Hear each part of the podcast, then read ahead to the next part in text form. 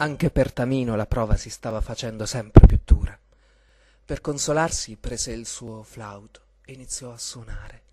Il dolce suono fece accorrere Pamina.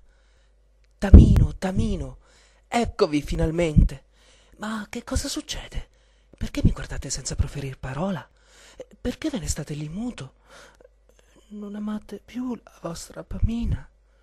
Silenzio di tomba. Papageno, Papageno, ditemi almeno voi perché Tamino non mi parla? rispose Papageno a bocca chiusa, come ai tempi del lucchetto d'oro. Oh, madre mia, dove sei? Soccorri la tua figlioletta disperata. Tra tuoni e fulmini, la regina della notte apparve, ma non per consolare. Prendi questo pugnale, Pamina, disse la regina. Con esso dovrai uccidere il perfido Sarastro e riportarmi il potentissimo cerchio solare. Se non farai così, non sarai più mia figlia. Ti ripudierò. Dette queste parole, la cattiva regina scomparve, lasciando la figlia nella più cupa desperazione. Per colmo di sventura rispuntò anche Monostatos, che non voleva rassegnarsi a perdere Pamina. Dammi subito quel pugnale, non toccherai il mio buon sacerdote Sarastro. Amami e tutti i tuoi guai avranno fine. Come Papageno cercava tanto una papagena, così Monostatos cercava tanto la sua innamorata e credeva di non averla trovata, se non in Pamina. Non posso amarti. Amo Tamino singhiozzò la povera principessa. A volte, anche se è giorno, il nostro cielo sembra farsi nero nero. Si teme che il sole non tornerà a sorriderci mai più, ma così per fortuna non è. Anche il cielo di Papageno era, in quel momento, assai cupo. Aveva fame, aveva sete, non poteva parlare. Si sentiva solo, voleva tanto incontrare una papagena uguale a lui. Papagena, papagena mia, dove sei? gridava con la voce del pensiero. Eccomi, angelo mio. Angelo tuo? pensò Papageno. Oh no, era tornata la vecchina, col bastone tutto colorato, quella che diceva di avere diciotto anni e ne dimostrava almeno ottanta.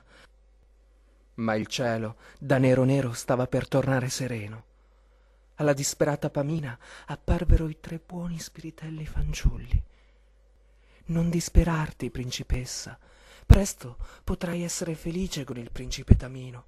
Non ti ha rivolto parola perché doveva superare la prova del silenzio, come Papageno. Seguici. La prima prova è stata oramai superata. Ti porteremo da lui.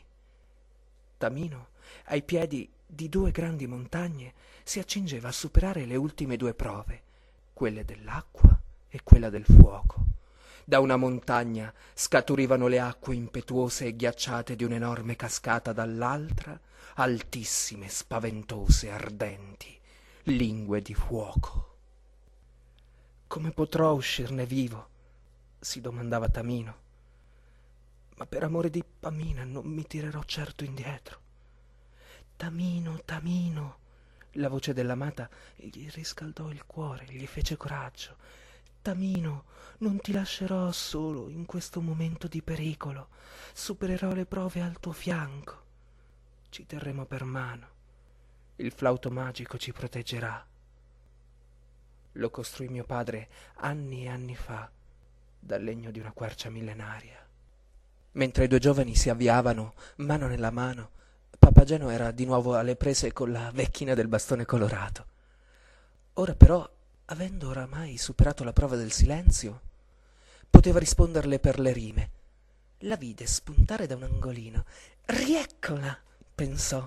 Angelo mio, angelo mio. Quale angelo tuo? Non sei tu l'angelo mio. Mettitelo bene in testa. Cercati un angelo tuo, vecchino, come te. Se mi prometti fedeltà per sempre, ti amerò teneramente, continuò imperterrita la vecchina. Per sempre?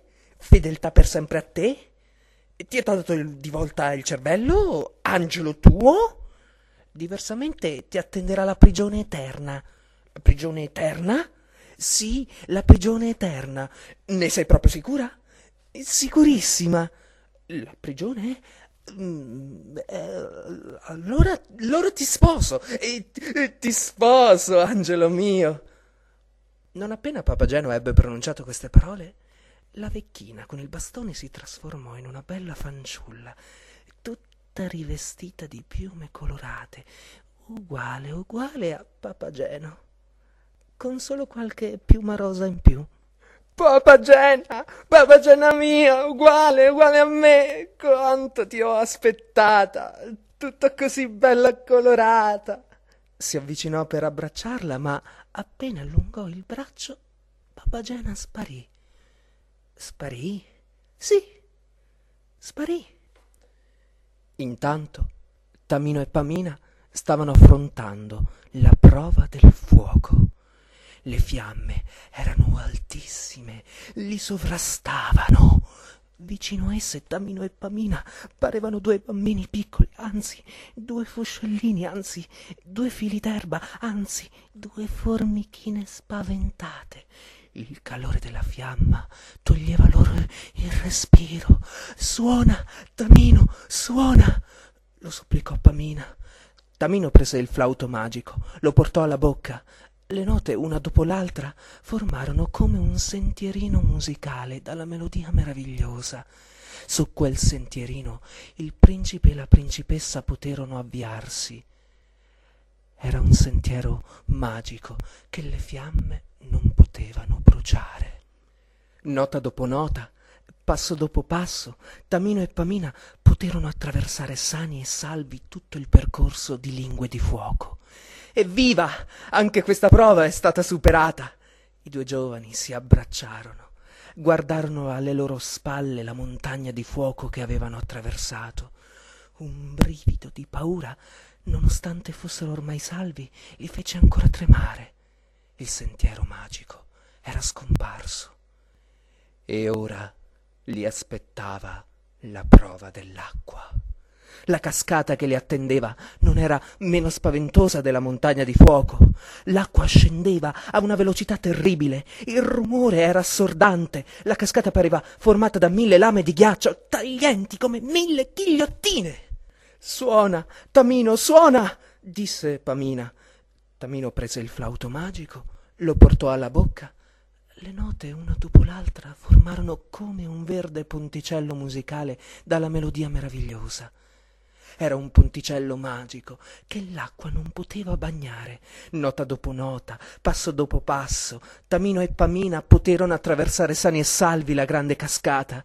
Evviva! Evviva! Anche l'ultima prova, la prova dell'acqua, è stata superata. I due giovani